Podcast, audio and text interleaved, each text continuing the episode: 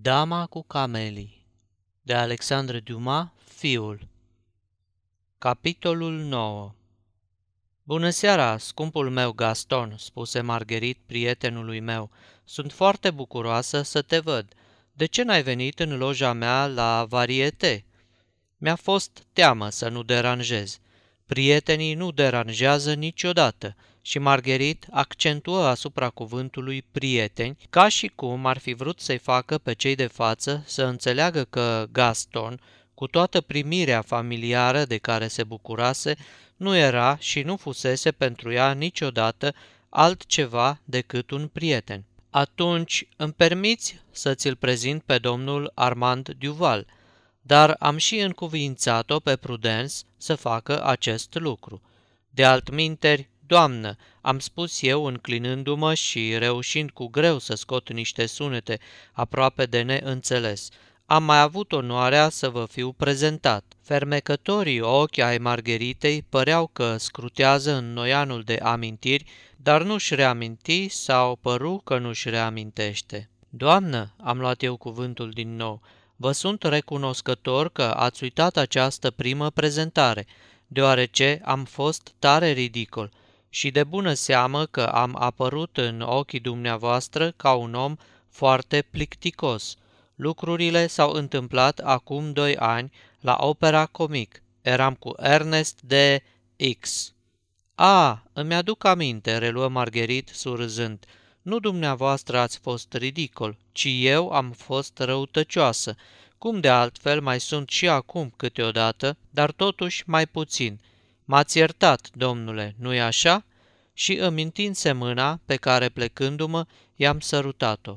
Este adevărat, reluă ea. Închipuiți-vă că m-am deprins cu un prost obicei. Îmi place să-i pun în încurcătură pe oamenii pe care îi văd pentru prima oară.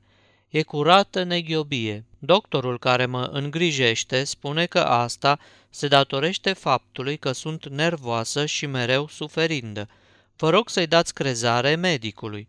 Dar păreți foarte sănătoasă. O, am fost tare bolnavă. Știu. Cine v-a spus?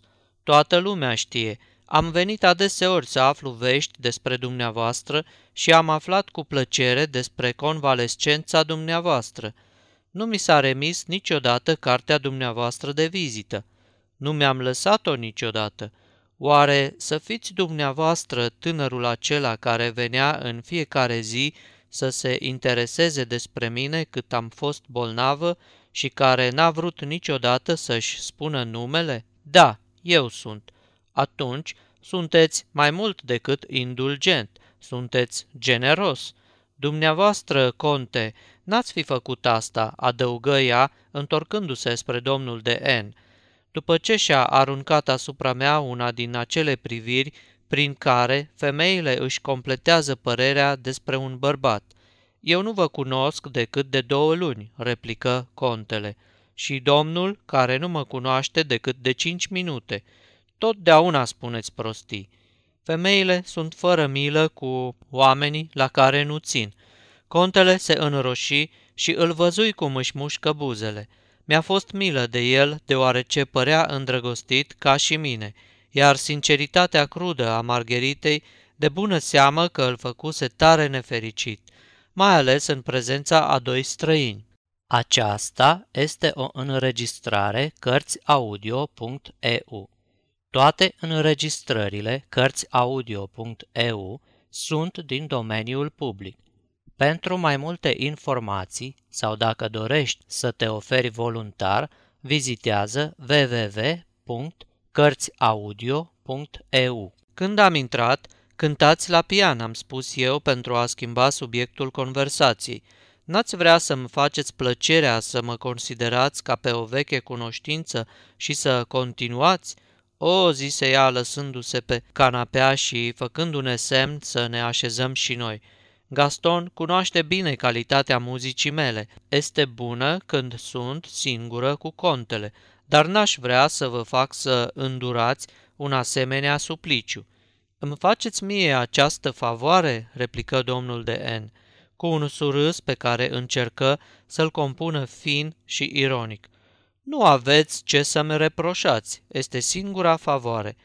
Era parcă hotărât ca bietul tânăr să n-apuce să spună o vorbă.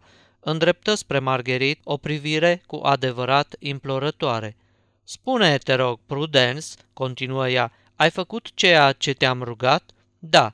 Bine, o să-mi povestești asta mai târziu. Avem de discutat. Să nu pleci până nu vorbim. Suntem, fără îndoială, indiscreți, am spus eu atunci, și acum, după ce noi, sau mai degrabă eu, am avut prilejul unei a doua prezentări spre a fi uitată prima, acum o să ne retragem, Gaston și cu mine. Nici vorbă de așa ceva. Cuvintele mele nu s-au referit la dumneavoastră. Din contră, țin ca dumneavoastră să rămâneți. Contele își scoase ceasornicul foarte elegant. Este timpul să mă duc la club, spuse el. Marguerite nu răspunse nimic. Contele se depărtă de cămin și se îndreptă spre ea. Cu bine, doamnă! Marguerite se ridică. Cu bine, dragă domnule conte! Ați și plecat? Da, mi-e teamă să nu vă plictisesc. Nu mă plictisiți astăzi mai mult decât în celelalte zile, când o să vă vedem din nou. Când o să-mi permiteți, atunci adio! Fără pic de cruțare, trebuie să recunoașteți. Din fericire, contele avea o foarte bună educație și un caracter excelent. Se mulțumi să sărute mâna pe care Marguerite o întinsese, destul de nepăsător, și să plece după ce ne-a adresat și nouă un salut. În momentul în care ieșea pe ușă, aruncă o privire spre Prudence. Aceasta ridică din umeri cu un aer care voia să spună, „Ce vreți? Eu am făcut tot ce am putut." „Nanine!" strigă Marguerite, „luminează drumul domnului conte."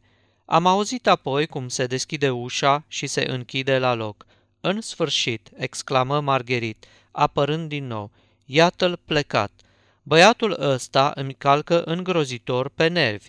„Scumpa mea copilă," spuse Prudence, „cu adevărat, ești prea din calea afară de rea cu el, care este atât de bun și de îndatoritor cu tine. Uite, chiar acum, pe cămin, ceasul pe care ți l-a dăruit și care l-a costat, sunt sigură, cel puțin o mie de scuzi."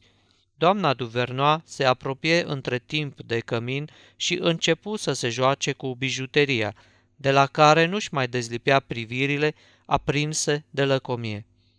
„Draga mea," spuse Marguerite, așezându-se la pian, „dacă pun în cumpănă, pe de o parte, ceea ce-mi dă și, pe de altă parte, ceea ce-mi spune, găsesc că vizitele sale nu-l costă mare lucru.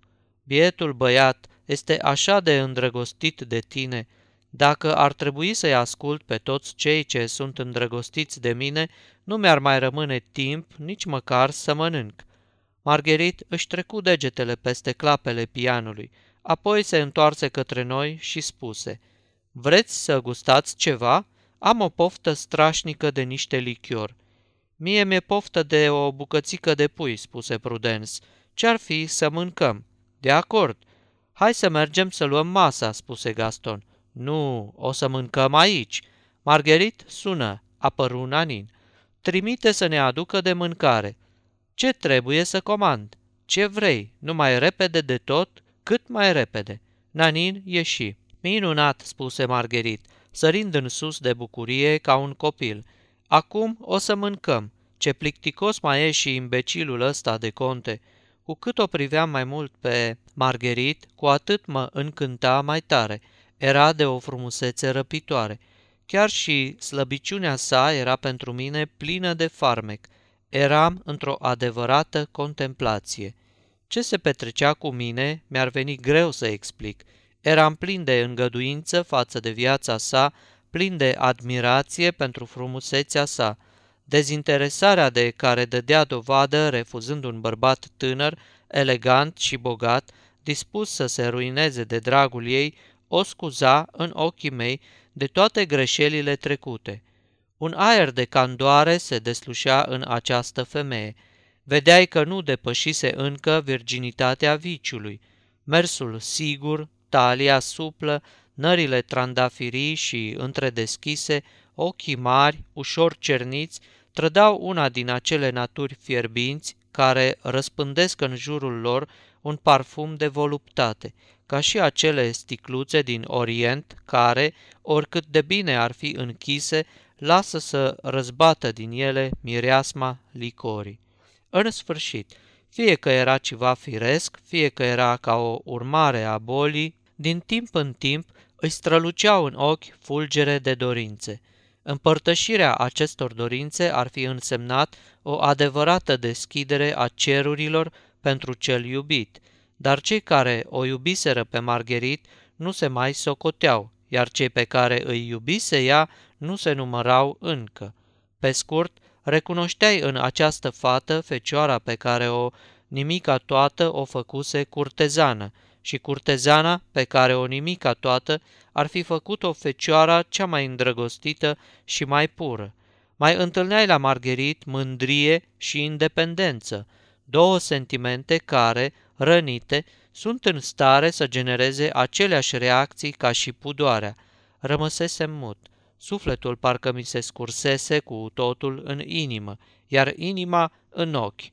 Așadar, reluă ea deodată, dumneavoastră erați cel care venea să afle vești despre mine când eram bolnavă. Da, să știți că este o faptă foarte frumoasă și cum aș putea să vă mulțumesc, să-mi permiteți din când în când să vin să vă vizitez. Ori de câte ori doriți, între orele cinci și șase și de la orele unsprezece până la miezul nopții. Știi ce, Gaston? Cântăm invitația la vals. Pentru ce? Ca să-mi faci plăcere în primul rând și apoi pentru că eu nu reușesc să o cânt cum trebuie. Unde te încurci? La partea a treia, pasajul în diez. Gaston se ridică, se așeză apoi la pian și începu minunata melodie a lui Weber.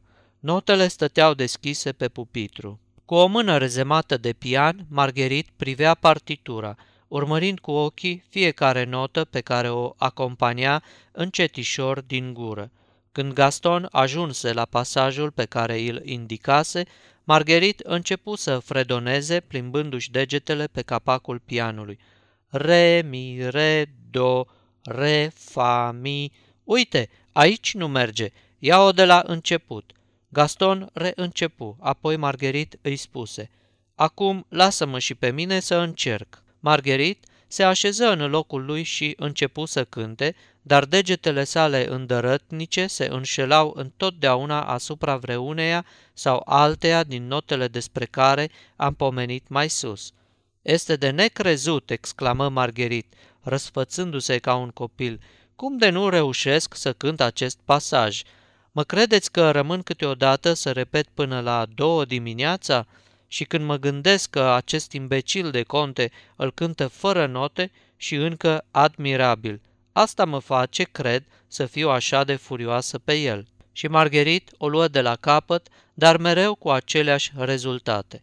Să se ducă la dracu și Weber și muzica și pianele, exclamă ea, aruncând partitura la capătul celălalt al camerei. Pricepeți că nu pot să execut opt diezi unul după altul? Și Marguerite își încrucișă mâinile, privindu-ne și bătând din picior. Sângele îi se urcase în obraj și o tuse ușoară îi întredeschise buzele. Haide, haide, rosti Prudence, care își scosese pălăria și își netezea părul în fața oglinzii. Te înfurii și iarăși o să-ți fie rău. Haidem să mâncăm, e un lucru mult mai înțelept. Cât despre mine, mor pur și simplu de foame. Marguerite sună din nou, apoi se așeză iarăși la pian și începu să cânte, cu jumătate de voce, un cântec decoltat, fără să se încurce deloc la acompaniament. Gaston cunoștea cântecul, așa că alcătuiră un fel de duet. Nu mai cântați cântece din astea, fără perdea, mă adresai Margheritei familiar și pe un ton de rugăminte. O, cât sunteți de cast, îmi zise ea surzând și îmi întinse mâna. Nu pentru mine, ci pentru dumneavoastră. Marguerite făcu un gest care voia să spună, o, e mult de când am terminat eu cu castitatea. În acel moment apăru Nanine. E gata masa? Întrebă Marguerite. Da, doamnă, într-o clipă. Apropo, îmi spuse Prudence, dumneata n-ai vizitat apartamentul Margheritei? Vino să ți-l arăt. Îl știi, salonul era o adevărată minune. Marguerite ne însoți câțiva pași, apoi îl chemă pe Gaston și trecu cu el în sufragerie să vadă dacă e gata masa.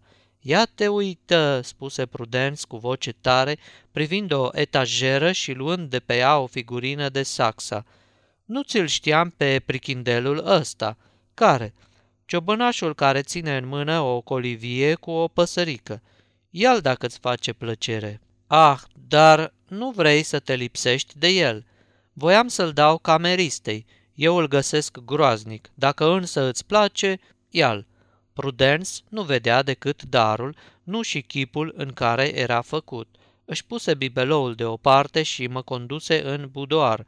Prudence îmi arătă două miniaturi așezate față în față, apoi îmi spuse: „Iată-l pe contele de G, care a fost foarte îndrăgostit de Marguerite. El a lansat-o. Îl cunoști?" „Nu, și ăstalalt?" o întrebai arătându-i cealaltă miniatură. „Emicul viconte de L a fost nevoit să plece. Pentru ce? Pentru că era aproape ruinat. Ăsta știu că o iubea pe Marguerite. Probabil că și ea îl iubea la fel de mult, nu? Este o fată atât de ciudată că nu știi niciodată la ce te poți aștepta de la ea. În aceeași zi în care plecase vicontele, Marguerite a fost văzută seara, ca de obicei, la spectacol și totuși vărsase lacrimi destule în clipa despărțirii. În acel moment apăru Nanine, care ne anunță că supeul era servit. Când am intrat în sufragerie, Marguerite stătea rezemată de perete, iar Gaston îi strângea mâinile între ale lui și îi vorbea în șoaptă. „Ești nebun," îi răspundea Marguerite, „știi foarte bine că nu te doresc. Când cunoști o femeie ca mine, nu aștepți să treacă doi ani ca să-i ceri să-ți devină amantă. Noi, femeile astea, ori ne dăm imediat, ori niciodată. Poftiți la masă, domnilor."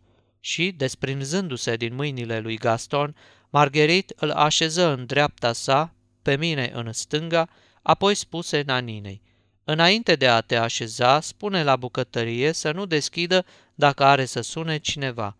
Această dispoziție era dată la ora unu noaptea. La masă s-a râs, s-a băut și s-a mâncat mult. Numai după câteva clipe și veselia ajunsese în toi.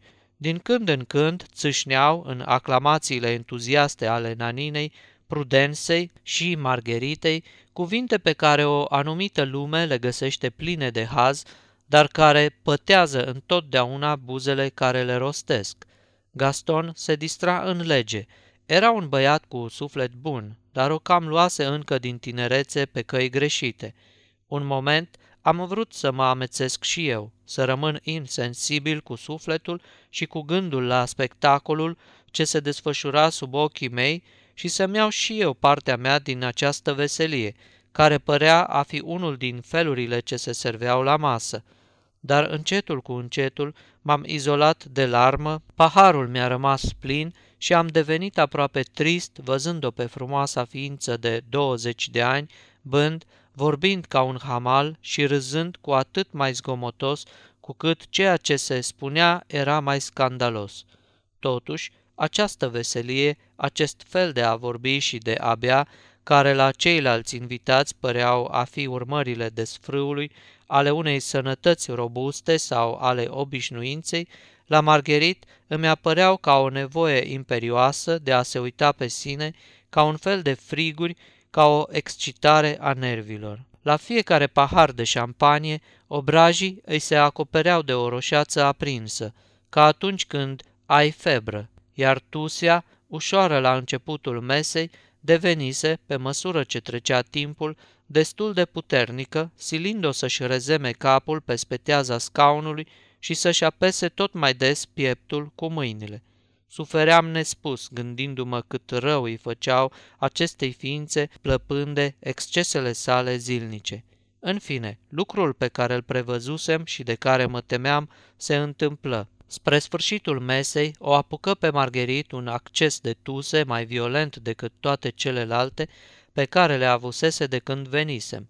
Mi se părea că simte o sfâșiere lăuntrică în tot pieptul. Biata fată se făcu purpurie și, cu ochii închiși de durere, își duse la gură șervetul, pe care apăruseră câteva picături de sânge. Ridicându-se, Marguerite dete fuga în camera de toaletă. „Dar ce are Marguerite?" întrebă Gaston. „A râs prea mult și scuipă sânge," spuse Prudence. „O, n-o să fie nimic. Asta îi se întâmplă în fiecare zi. O să se întoarcă înapoi. Să o lăsăm singură, îi place mai mult așa." Eu n-am putut să rezist și, spre marea uimire a Prudenței și a Naninei, care mă chemau înapoi, m-am dus după Marguerite. Sfârșitul capitolului nouă.